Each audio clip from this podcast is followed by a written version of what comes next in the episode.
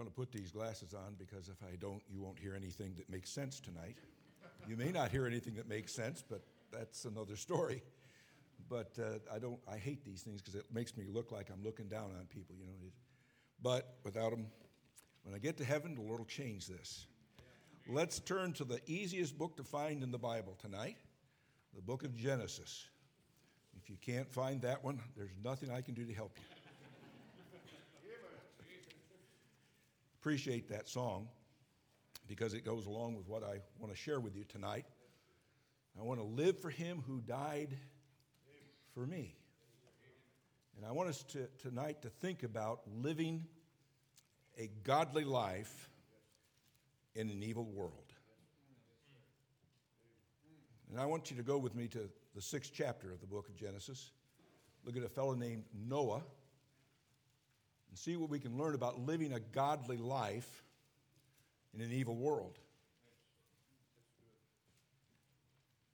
I'm just going to read a couple of verses uh, to kind of get us started. We'll look at a number of verses here and some other places in Scripture, but I want to just uh, begin here with, if you would, in verse 5. God saw that the wickedness of man was great in the earth, and that every imagination of the thoughts of his heart was only evil continually. And it repented the Lord that he had made man on the earth, and it grieved him at his heart. Well, that's a strong statement, isn't it? It, it repented God that he had made man.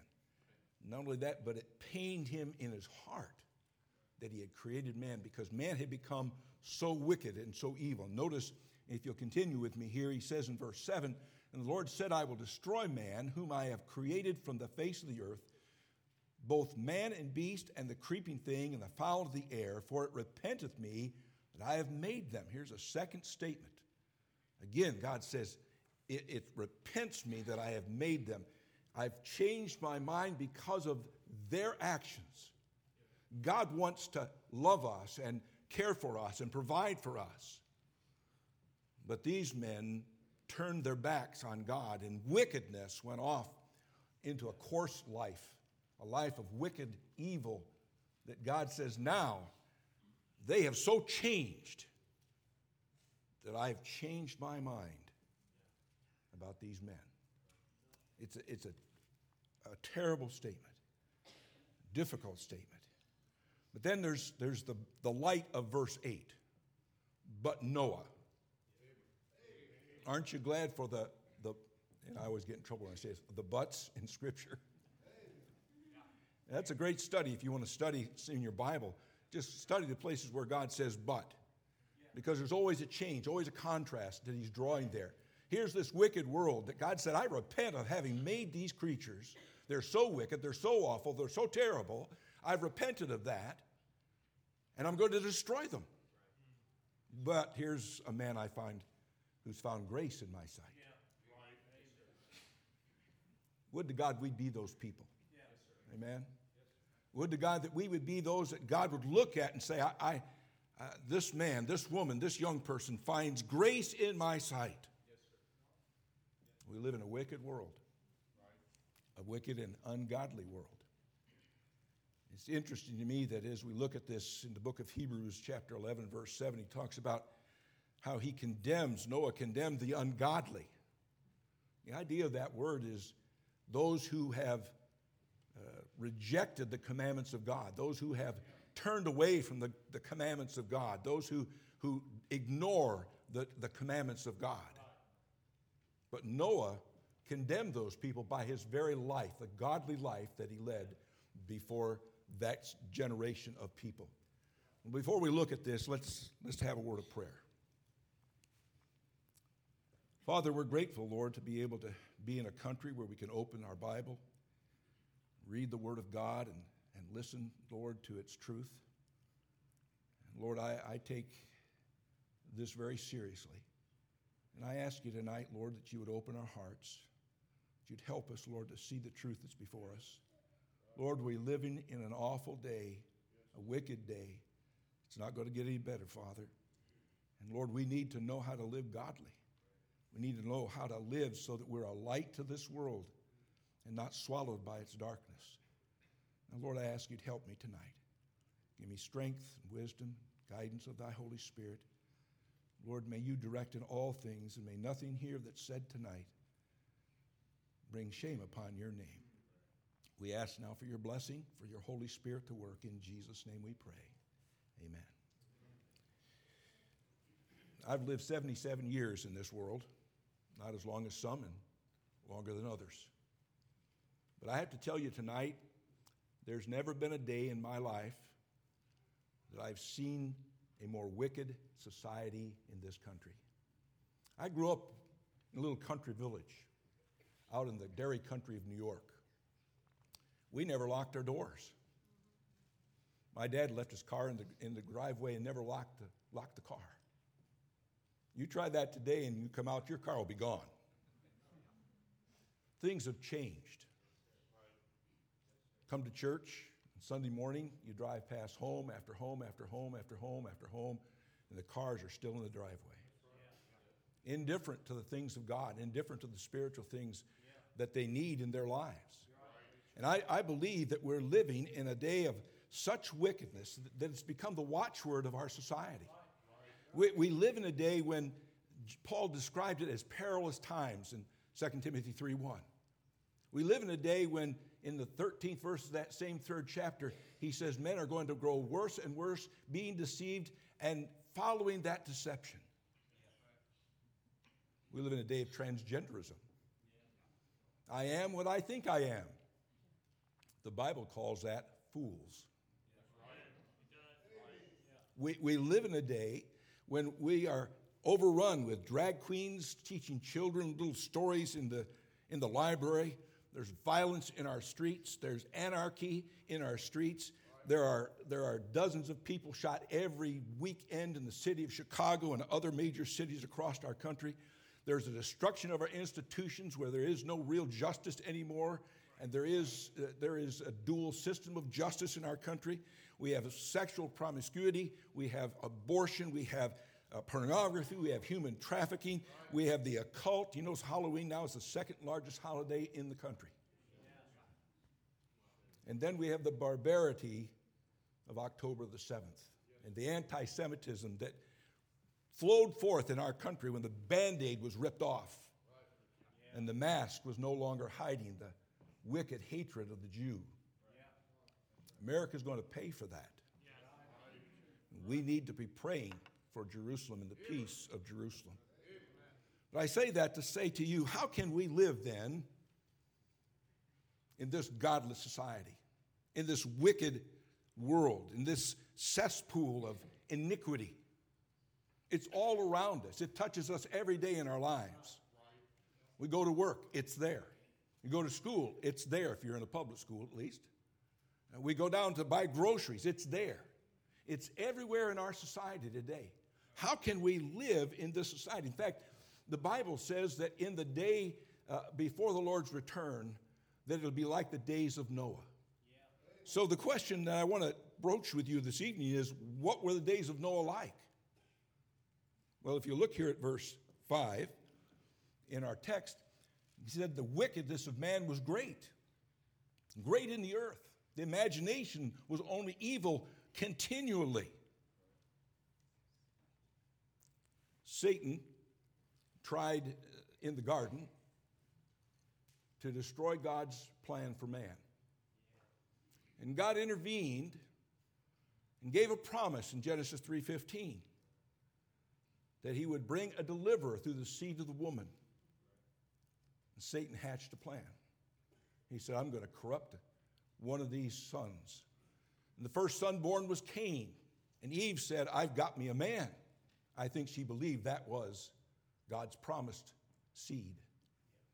And Satan corrupted the mind and heart of this man, Cain, and he murdered his brother. And Satan said, Now I've won because I've not only destroyed the seed, but I've corrupted the seed so the deliverer cannot come. But God had other plans. And he brought of the seed of the woman a fellow named Seth. And Seth began a line that called upon the name of the Lord, the scripture says. But he had another plan, that is Satan. He said, I'm going to corrupt the whole race. And so we read here earlier this sixth chapter, and there's a lot of controversy about this. I believe this. If you don't, well, God bless you. But uh, notice in verse 2 it says, The sons of God saw the daughters of men that they were fair, and they took them wives of all which they chose. And the Lord said, My spirit shall not always strive with man, for he is also his flesh, yet his days shall be a 120 years. So I believe that these are fallen angels come down and they're cohabiting with women. And later, the Bible tells us in the New Testament, in the book of, um, what is it, 2 Peter 2 5, I think, said that these were the angels, the fallen angels, that are chained in hell. God dealt with them because of what they did. And when they intermarried with these women, then things began to happen. Notice what the Bible says here a little further on in verse 4. He said, There were giants in the earth in those days and also after that. And when the sons of God came into the daughters of men, and they bare the children of them, they became mighty men, which were of old men of renown. So they, they came in mighty men. What does that mean? I think it means they had authority and dominion over the society, and they were men who were wicked, and they, cha- they charted and moved that society in that wicked way. They were men of renown. They were famous for their wickedness. They were heroes of wickedness. You know, we have heroes today. But these were heroes of wickedness. They weren't like chapter 11 in the book of Hebrews, heroes of the faith. They were heroes of the wickedness of this world, and they moved the world in that direction. The result of that, the Bible tells us in verse 11, that the earth was also, also was corrupt before God, and the earth was filled with violence. And God looked upon the earth, and behold, it was corrupt, and all the flesh had corrupted his way on the earth. And God said unto Noah, The end of all flesh has come before me. In other words, God said, I'm going to end this. I've taken all I'm taking. This is it. We're done. And then he says this he makes this, this statement. He said, I will destroy them with the earth. The idea here of that word is I'm going to wipe them off the face of the earth. Notice again in verse 5 the little phrase God saw. What did God see? He saw the evil, he saw the wickedness and the iniquity. It's interesting to me that this same phrase is used in the first chapter uh, of the book of Genesis in the creation account. And God saw that it was good. In verse 31, it says he saw that it was very good. Now he sees something different. Nine generations down the road, man is so wicked, God says, I'm going to wipe them from the face of the earth. What was it that was going on with them? Well, we see the, the Bible tells us in 2 Peter 2 5 that Noah was a preacher of righteousness, but these folks were totally indifferent to that preaching. The Bible says in the book of Matthew, chapter 24 and verse 39, they knew not until the flood came and took them all away. There was a spiritual indifference. See, they were all in their houses on Sunday instead of being in church. Do you see something that looks familiar here? Then notice, if you would, they were totally preoccupied with their physical appetites. Book of Matthew, again, chapter uh, 24 and verse 38 says they were eating, drinking, and giving in marriage. Does that not ring a bell in our day? Man is consumed with his physical appetites. The spiritual he cares nothing for, but this physical he is all in on. They were totally perverted morally. Notice again in verse 2 of our text in Genesis, it says, They took them wives of all whom they chose. There was a perversion going on, totally perverted in their morality. In fact, it was so bad that God said, I'm going to totally destroy them from the face of the earth. It was so bad that it grieved the heart of God, that he was in pain over this. I wish that I could have that same depth of feeling, that I would be in pain over the lost state of men and the sinful, wicked lives that they live. God's heart was broken in this wickedness this commingling. But, but Noah found grace in the eyes of the Lord. Here's one man who is approved of God out of all the multitudes. Understand, I don't think God is speaking here just haphazardly. I think he's saying there was one man, only one man Noah. None of the rest of the godly seed from Seth were counted as righteous. We're finding grace in the eyes of the Lord. Do you understand how awful and wicked it is? Do you understand that today in America, this is the lowest percentage of people who attend church? Yeah, right. right now, while we're living? One man found grace in the eyes of the Lord. One man believed God to the saving of his family, Hebrews 11 7 tells us. One man condemned the wicked world by his righteous manner of life. Every time you put a plank in that ark, he convicted the world of their wickedness. Every time he drove a peg into that wood, he convicted the world of their wickedness and their iniquity. This one man became the heir of righteousness by faith.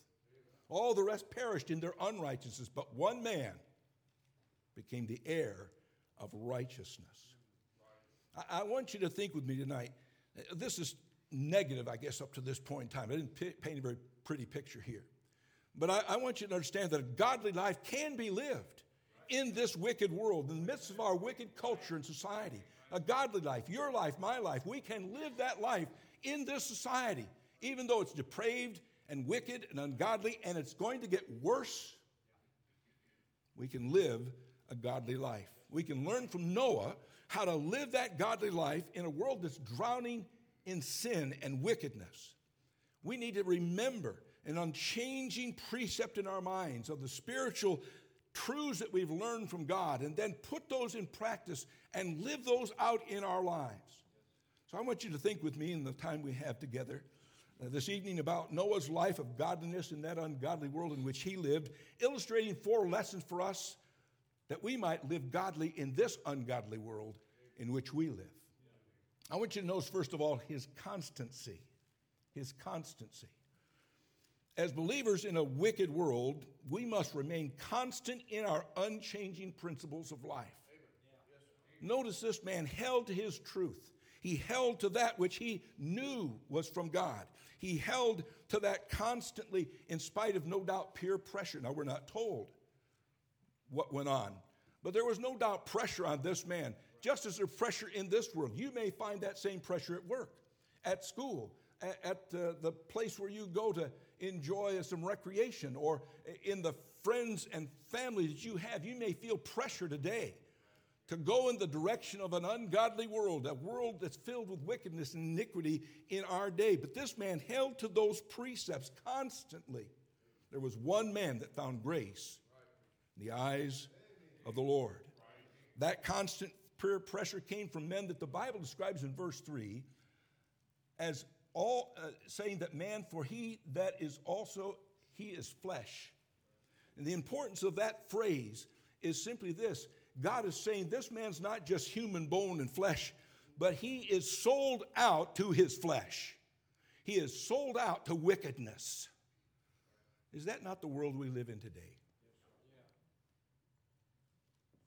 When I see some of the things on the internet news webs and headlines in the newspapers, it sickens me.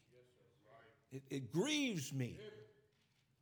And that's where we are today. But here's a man who held in all of that, and, and God delayed the judgment. That he's waiting 120 years for God to bring that judgment. And God waited and waited in his long suffering, and this fellow did not move from where he stood when God began with him.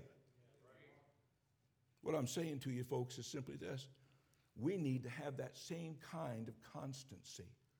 We can live in this life godly. We don't have to follow the wickedness of this world. It's important to understand that he moved in this direction because of the learning that he had been given in his early age. I don't have time to go through all of this today, but, but uh, if you go all the way back to Adam, you know that Adam lived, his, uh, Noah's father, Lamech, was 65 years old when Adam died. So, guess what he learned from Adam? And then his son Seth was born, and people began to call upon the name of the Lord. If you go to the book of Psalms, chapter 116 and 117, he defines that for us. He says, I will offer to thee the sacrifice of thanksgiving and will call upon the name of the Lord. They began to worship God. This man, Lamech, was alive when Seth lived and learned about how they began to worship God. He heard the stories from Adam about how creation took place, how Satan came and tempted Eve and they fell in sin in the garden, and how God took that lamb and slew that lamb that they might have a covering and their sin might be covered by the blood of that animal in an atonement for their sin. All of these things he heard not secondhand, but from the very source, the very beginning. Right. Then we see along comes Enoch. We know Enoch, don't we? He was the man who walked with God and was not, for God took him. He walked so closely with God that God said, Enoch, let's not go home from this walk, let's go on to heaven. And here's a man that the Bible tells us in the book of Jude preached and prophesied of the judgment of God. And so this man, Noah, is learning through his father Lamech about the judgment of God. I wonder if we are as concerned about the judgment of God on this wicked world as Enoch was. And then there's Methuselah who follows after Enoch. And Methuselah's name means when he dies, it shall be sent. And he was a living witness of the judgment of God that was coming and the long suffering of God who waited on man in his grace to give man that opportunity to turn from his wickedness and repent. Methuselah lived for 969 years. That's long suffering, folks. And this man, Noah, learned from his grandfather of the judgment of God and the long suffering of God as he waits and waits for man to turn from his wickedness and his sin. And then his father, Lamech, names him Noah which means rest or comfort. And he prophesied of a day when he would be preserved and others would be preserved from the judgment of God on the cursed earth by the cleansing of the flood waters of that day. There's a double reference there to the day later that's yet coming when Christ will come. This earth will be purged by fire. But I want you to understand that all of this is building in the life of Noah. He's, he's seen the, the, the, the very basic truths and doctrines of God through his great, great, great, great, great, great grandfather. He's seen the judgment. He's seen the mercy. He's seen the long suffering. He's seen the promise of a redemption and a deliverer. Right. There was one man who found grace in the eyes of the Lord. Folks, I, I believe today that we can be that one man or one woman or one young person who finds grace in the eyes of the Lord and can have an impact upon this wicked world in which we live. That we can live according to those principles that we know, those truths that we have learned, those things that have been brought to our hearts and taught to us by faithful preachers and faithful parents and faithful Bible study. We can be that one man. We can be a constant in an ungodly world. You know, I used to work, uh, I pastored for 47 years, but I did work. But when I was uh, in college, I worked on a rail crew. And uh, those guys were a, a, bunch of hard drinkers. And uh, we, would, we would always uh, stop on the way back to the rail yard after a day's work in the hot sun, and they would get beer. Say, uh, hey, you want, you want a beer? I said, no, thank you, I don't drink. Well, why not? I said, I'm a Christian. Oh, okay. Well, we'll get a, we'll get a six pack of beer and an orange soda. I said, That's fine. That was a light. It was a light in a dark world. We have to stand constantly on those things against the pressures of this world. I read of uh, Martin Niemöller. Some of you may be familiar with him. Was a German preacher during the World War, Second World War in Nazi Germany. For over two years, this pastor was jailed in solitary confinement, given only three quarters of an hour a day to go out and, and exercise outside. He was kept away from all the other people that were out there working. And they said to him, Pastor Niemöller, you can be released and you can go back. You can go back to your church and, and you can be free. The only thing we ask is that you do not preach, but what we tell you, you can preach. Now, I don't think that we would probably agree with all of Pastor Niemöller's theology. But Niemöller stayed in prison in solitary confinement because he refused be told what to preach from God's Word. Folks, we can make a difference, but we have to hold constantly. That's what Noah did. That's why he lived a holy life. That's why he was a, a witness and a light in his world, it was because he lived that life constantly and lived the truths that he had accepted into his heart constantly. And then I want you to notice his character. How do we live a godly life? Well, we do it by being constant in our belief. But we also do it by having character. I want you to, to notice that as believers in this wicked world, we should build a character to sustain that godliness in this evil society in which we live. Someone has said that character is what you are in the dark. I believe that was D.L. Moody that said that. Some have said that character is the practice of godliness. I like that definition. But I suppose a longer definition would simply be that it's the inner strength to attempt to consistently think and talk and act according to a predetermined set of biblical truth. That's a good character definition, I believe. And this man had character. He was steadfast, that is, he was fixed, he was firm, he was constant.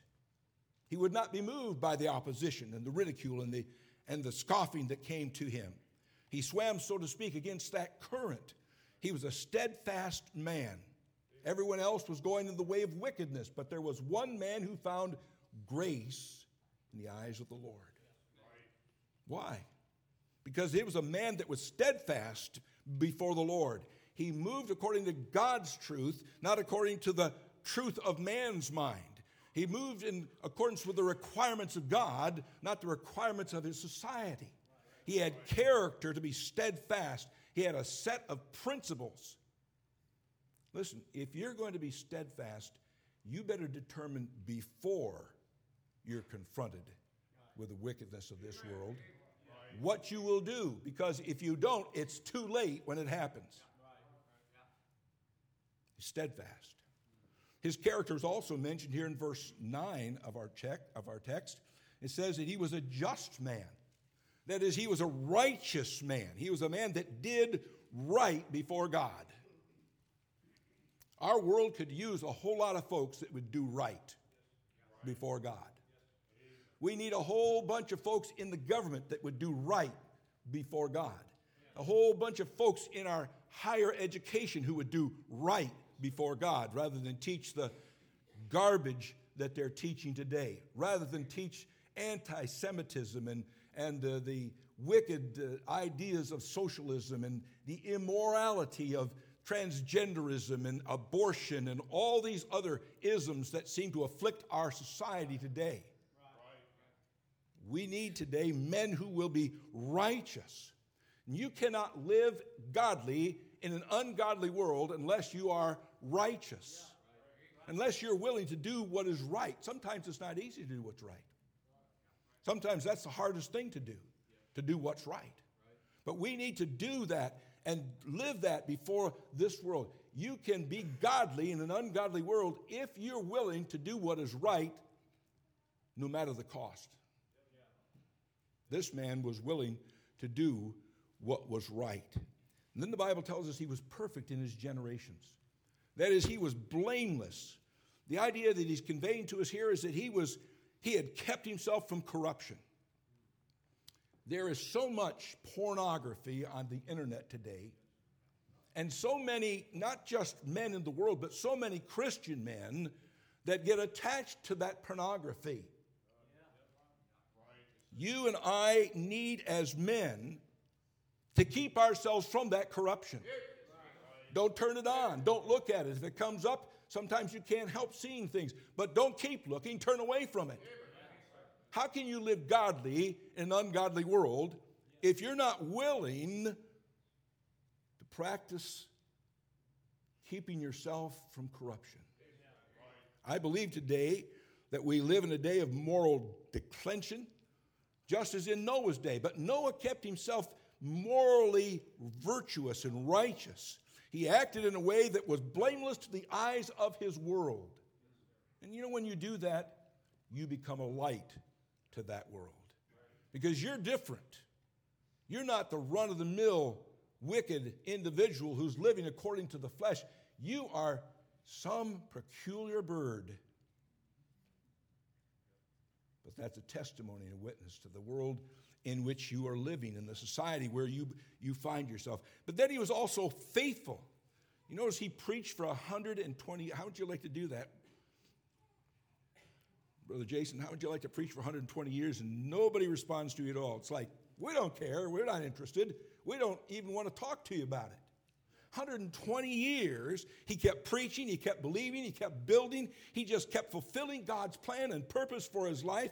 Listen, we often get discouraged in our world because of the ungodliness around us, and we quit. We quit being the light. We quit being the message. We quit living the truth. But if we're going to be godly in an ungodly world, it's going to require some character. It's going to require us to have a set of standards in our heart and mind that are biblically based, that we're willing to live day in and day out and day in and day out. I think Pastor says that character is living, continually living those precepts until they become a habit, a part of your life in your practice of life as it was. And so this man had this character. He was biblically based. He, uh, listen, it, when, gentlemen, when you have the strange woman, you understand what I mean by strange woman? You have that, that woman who is morally bankrupt, they used to call them soiled doves, come to you in some place in your life. What are you going to do? Hmm? What are you going to do? You need to have some character. You need to have that built into your life before that strange woman shows up.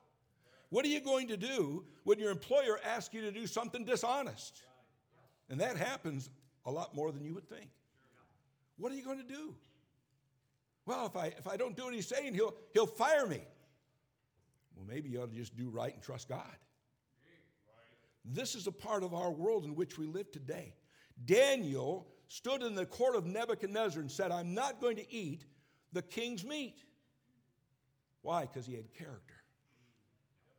God said it's wrong to eat this meat offered to idols. He had been taught that. And so when it came to him, he was ready. He said, I'm not doing this. I'm not going to eat this meat. The three young men, Shadrach, Meshach, and Abednego, came to that great plain of Shinar, and the great image was set up. And Nebuchadnezzar said, Bow down before my image. And these fellows wouldn't do it. He said, I'll give you a second chance. He said, Don't bother, King. We're not going to bow down to you. If you want to kill us, that'll be fine. God will take care of us. Whichever way it goes, we're not really worried about it. Would to God that we would have some of that same backbone today, some of that character today, to live in an ungodly world, a godly life. The apostles couldn't stop preaching. And when the Sanhedrin called them in, in the book of Acts, chapter 4 and Acts, chapter 5, he brought, they brought him in and said, Don't preach in Jesus' name. And they just went out and preached in Jesus' name. They called him and said, What are you doing? he said, We, we have to obey God before man. That's character. Because of that character, they turned the world upside down with the gospel. Would to God we had character today in an ungodly world in which you and I live today. But not only was there uh, character, but notice his communion. How do you live a godly life in an ungodly world? Notice the communion that this man Noah had. Notice the Bible says in verse 9 that he walked with God. He walked with God. What does that mean? Does it mean he was out for a stroll and God was strolling along? He may have been, I don't know. But what it means is he had a time when he and God got together and they fellowshipped and they communed and they talked and he was walking with God. He was communing with God. As a believer in this ungodly, wicked world, I must and you must maintain that communion, that vibrant, intimate fellowship with God that we might conduct our lives rightly in this wicked world. This is the secret, if you want to say so, of living a godly life in an ungodly world, communing with the Lord. Seven times it's recorded that he communed with God, that God spoke to Noah. What did he speak to him about? Look at verse 13. God said to Noah, The end of all flesh is come before me, and the earth is filled with violence through them, and behold, I will destroy them with the earth. He talked to him about the condition of man and his grief over the condition of man. Maybe we would be more concerned about the people in our world if we communed with God enough to get the same spirit that God has and the same grief in our hearts that God has for those who are in our world who are lost. The Bible tells us that this man in, the chapter 11 of the book of Hebrews says that he was warned of things not seen. God warned him. God told him about the judgment that was coming. He spent time with the Lord. We find here uh, in the uh, 14th verse, uh, down through the about the 16th verse, I won't take the time, he tells him how to make this ark. What's he telling him? He's telling him here how salvation is going to be provided. Do you understand the need of that intimate walk with God where we learn about his holiness? He speaks to our heart about his plan and purpose in our life in this world. He tells us about the wickedness of man and how it grieves his heart. Let me ask you this evening do you have that kind of walk with God? Do you have that kind of communion with the Lord? God speaks to your heart about these things and impresses upon you these truths. It's that kind of thing that changes the life and makes you a light in a dark world. He communed with the Lord. He spent time with God. He spent time concerning the Word of God. He listened to God's estimate of the world there in verse 13. He listened to God's warning of wrath in Hebrews 11, verse 7. He listened to God's instruction for the work in chapter 6, verse 14 through 21. He was constrained by the Word of God, and that's what sustained him for 120 years in preaching the gospel and the judgment of God. Now, you know what? Most preachers in this country, I'm talking about independent fundamental Baptists now, King James boys, they average about three or four years in each pulpit and then they're off to some other place. Why is that? Well, maybe they just don't have that walk with God that they need to have, where God speaks to them about the people and speaks to them about the wickedness of men and speaks to them about their own walk with God. I'm saying to you today that we need to have that kind of thing in our lives, that communion with the Lord. Let me ask you do you spend time with the Lord? No, I'm not just talking about, okay, I just read my chapter for today. But I'm saying, do you just spend some time with God? in His Word, in prayer, so that He can speak to your heart, so that He can tell you the things that He wants you to know, that these things can be heartfelt in your heart and life.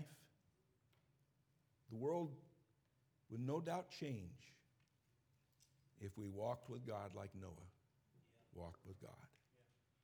I believe today that's the kind of thing God's looking for the time in His Word. Are you moved to be more like him? You know, my, my wife and I got married, how long ago, dear? 54 years ago. And, and I knew her and I loved her. But I found out I didn't know her like I was going to know her. I mean, when you go into the bathroom and your wife has squeezed the, bat, the toothpaste tube in the middle, I'm telling you, it's a revelation. Do you understand what I'm saying tonight? How much time do we spend with the Lord so that we know Him? Now, we know a lot about God. We're independent Baptists, right? We know about God. Some of us have been, from the time we're this high, we've been raised on the Bible. We teethed on the book of Genesis. But how much do we know Him? I have to tell you, in my life, I don't think I know Him like I should. I don't think I, I don't think I understand His holiness like I should. I don't know that I understand His compassion like I should. I'm saying to you, this is what made this man the one man that found grace in the eyes of the Lord, and the one man who was able to live in a wicked, sin ridden society and find favor in God's sight. Let me just give you one final thing this evening, and that is notice, if you would, the book of Hebrews, chapter 11, if you'll turn there with me. I want you to see his confidence. Hebrews chapter 11. His confidence. Verse 7 says Noah, being warned of God of things not seen, as yet moved with fear, prepared an ark to the saving of his house, by which he condemned the world and became heirs of the righteousness which is by faith. I want you to notice that verse starts with faith and faith and ends with faith. Did you see that? This was a man who had confidence in God. And as believers in this wicked world, we must have a vibrant confidence in God, a absolute trust of the Lord that we might live godly in this evil world. That faith is the basis of what Noah actually accomplished. It was the basis of his service for the Lord. It was the basis of his faith in the Lord. It was the basis of everything in his life. It began and ended for Noah in faith. He had faith in the proclamation of God. He was warned of God. Now, put yourself in Noah's place. Noah, it's going to rain. What's rain, Lord? Noah, there's going to be a flood. But Lord, I've never seen anything but the dew on the ground. What is a flood? Noah, you're going to build an ark. A what? Are you serious, Lord? I don't even know what an ark is. I've never seen one. I wouldn't know how to build one. But Noah had faith in the Word of God. He had faith in the Word of God. Listen, that's what it takes to live godly in an ungodly world. You've got to have faith to do what's right. Have faith to follow the Word of God. Have faith to live like God tells you to live. Have faith to be a testimony in the world that's dark with sin. And then notice the Bible also tells us that his faith rested on the person of God. The scripture here says that God told him about things not seen. They hadn't seen the judgment of God, not like it's going to come. They hadn't seen the flood, they hadn't seen rain. There was, there was nothing there that was just the person of God talking to him and telling him about things that were unseen, unknown. He spoke to him and told him about things that were unfathomable. Can you, can you put yourself in Noah's position? And God's saying, it's going to flood the whole world. What do they say today, kids? Right? Blows my mind. Unfathomable. I can't comprehend this, Lord. He told him things that were unknown, told him things that were impossible. You're going to gather a whole bunch of animals, one of each kind, put them in this ark. Lord, I can't even catch the chickens.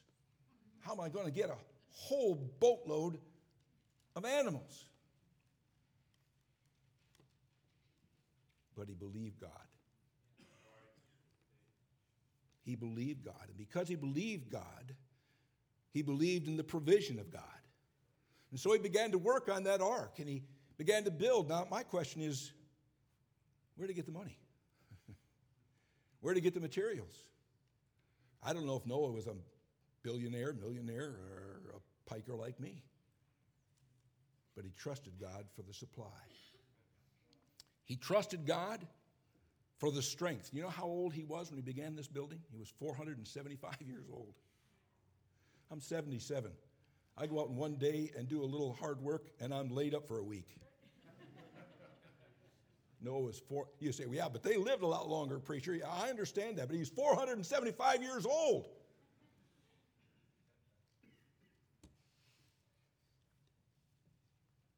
God gave him the strength. And by the way, they say, well, he had his sons to help him. I don't think so. His sons weren't born until he was 500 years old. They were maybe a few years old when he started building. Now, maybe later they helped him a little bit because it took him 120 years. And it would take you 120 years to build it too if you're doing it by yourself. But God gave him the strength. And he trusted God for what was impossible. I think about Daniel in the day of Darius, I believe it was, when the king said, Okay, here's a decree, you can't pray to any other God but me for 30 days.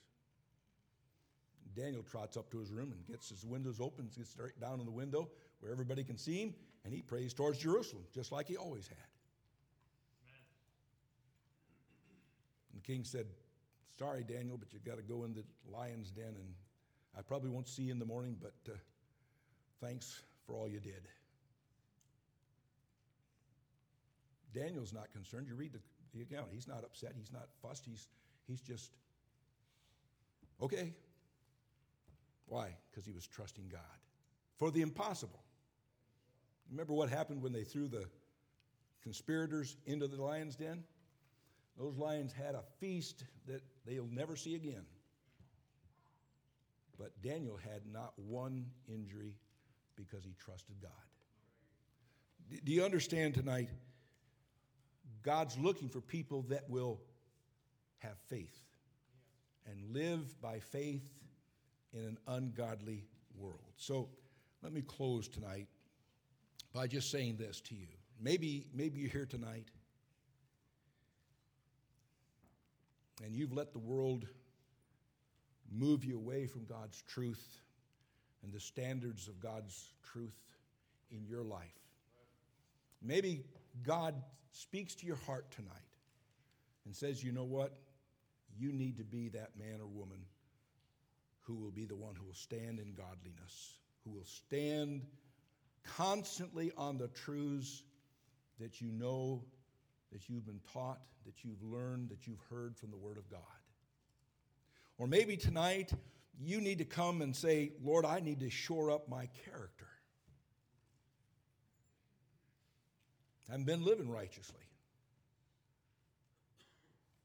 Haven't been following the, con- the conduct that you want me to follow in my life. Or maybe you need to come tonight and say, you know, I, I just need to confess, Lord, that I have not trusted you like I should. And so things have gone a little askew in my life in this wicked world because I haven't really trusted you like I should have to do the things that I ought to do in a wicked world. Or maybe you need to come tonight and say, Lord, I, I just, I just want to rededicate myself to living godly. My heart is burdened with the ungodliness of our world. It grieves me to see the wickedness that is so pervasive in our society. I think we need to be like John Wesley. A lady came to John Wesley and said, Mr. Wesley, if you were to die at midnight tomorrow, what would you do differently today? And Wesley said to her, Ma'am, I would intend to spend it now. I would preach this evening at Gloucestershire and again tomorrow at 5 in the morning. And after that, I'd ride to Tewkesbury and preach in the afternoon and meet the societies in the evening. And I would then go to Ren Martin's house who expects to entertain me and talk and pray with him and his family as usual and retire myself at 10 o'clock and commend myself to my heavenly Father and lay down to rest and wake up in glory. That's the consistency of a godly life that we ought to practice, that we might be a light and a witness in this dark world that is a cesspool of sin and wickedness. Now, listen, you may think, boy, this has been a negative message, but here's the positive you can live godly in an ungodly world. That ought to be a joy to us to know. Because sometimes people get discouraged and say, What's the use? I can't, can't fight this thing. It's just overwhelming. But the reality is, like Noah, you can be that one person who finds grace in the eyes of the Lord.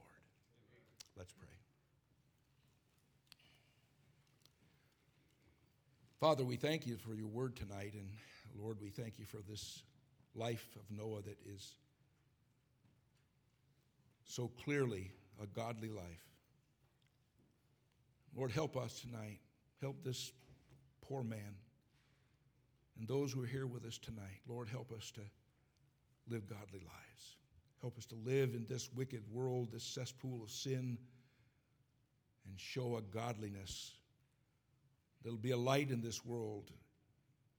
It'll sanitize some of the evil in this world, that'll point men to the one who can help them, who can bring salvation to their hearts and lives. Lord, help us today. Speak to us about our lives. Pray that Holy Spirit, Lord, would use your word tonight. While our heads are bowed and eyes are closed, I'm going to ask you tonight if God has spoken to your heart. This is a Sunday night, and I understand this is kind of the cream of the crop. Maybe God's spoken to you tonight about the need of a godly life in this wicked world. Maybe you'd like to come as the invitation is given tonight, as we sing the invitation. Come and just say, Lord, help me to live a godly life. Lord, help me to have the faith to trust you to live that life. Help me to remember the things that I've heard and been taught. Help me to just stand with you and be constant.